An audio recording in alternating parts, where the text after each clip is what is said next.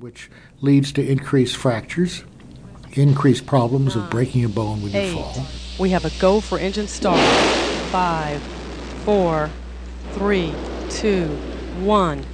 Booster ignition and liftoff of Discovery with a crew of six astronaut heroes and one American legend.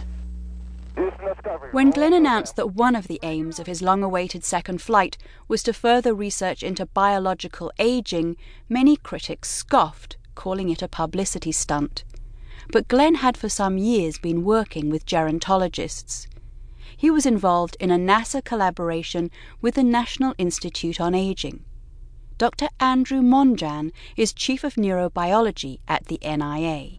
What's been clear uh, from uh, the findings in space uh, and the findings on Earth with uh, older individuals is that there are a number of similarities in changes of number of body functions as we grow older over decades and as we stay in space over a period of weeks. It's in the bones, muscle, and circulatory system that the physical problems of space and aging intersect. Uh, for to get a 25% loss in muscle mass for men, it would take about 25 years on Earth and about 25 weeks in space. So we we have a condition that we have similar outcomes that occur much more rapidly in space. So there there are a common set of changes that occur. The fact that they occur in space over a shorter interval of time in healthier individuals means that we may be able to study these rather than waiting 10, 20, 30, 40 years uh, in, in healthy older individuals. And then we also have the advantage that when people come back from space, there's a recovery period, so we can study that recovery, and we haven't been able to do that with age so far. So, all told, space offers us a new laboratory to study some of these processes of aging. An astronaut on a long voyage could lose 25% of bone. In an older adult on Earth, such a loss would be diagnosed as osteoporosis. At age 89, Helen has had several fractures. These have happened even while making very small movements. Everyday things. Picking up my shoes in the closet, bending over too far, broke the ribs, and chasing a crocheting ball and falling over and knocking my chest.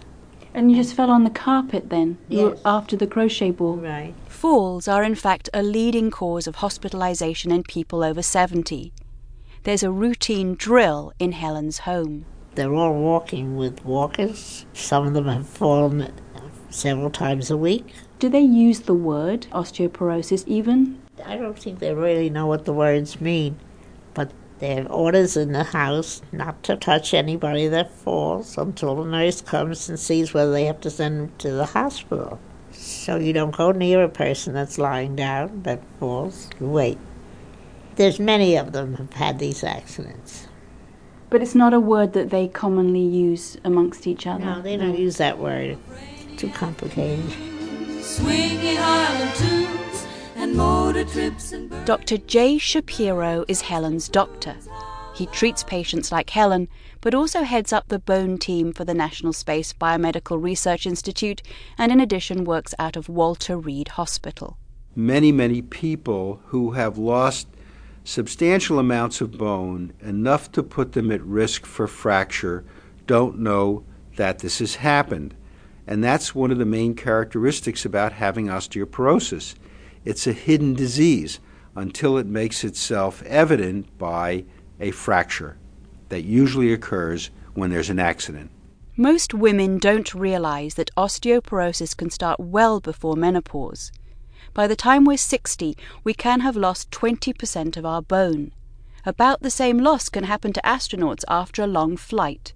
There are parallel symptoms. It used to be thought that when people were considerably older, in their 80s, that the rate of bone loss would slow down. But we know now that that's not the case. It just continues going. The older you get, the less calcium you absorb. That's a, a feature of aging. The corollary of that is the older you get, the more calcium you have to take in in order to maintain yourself.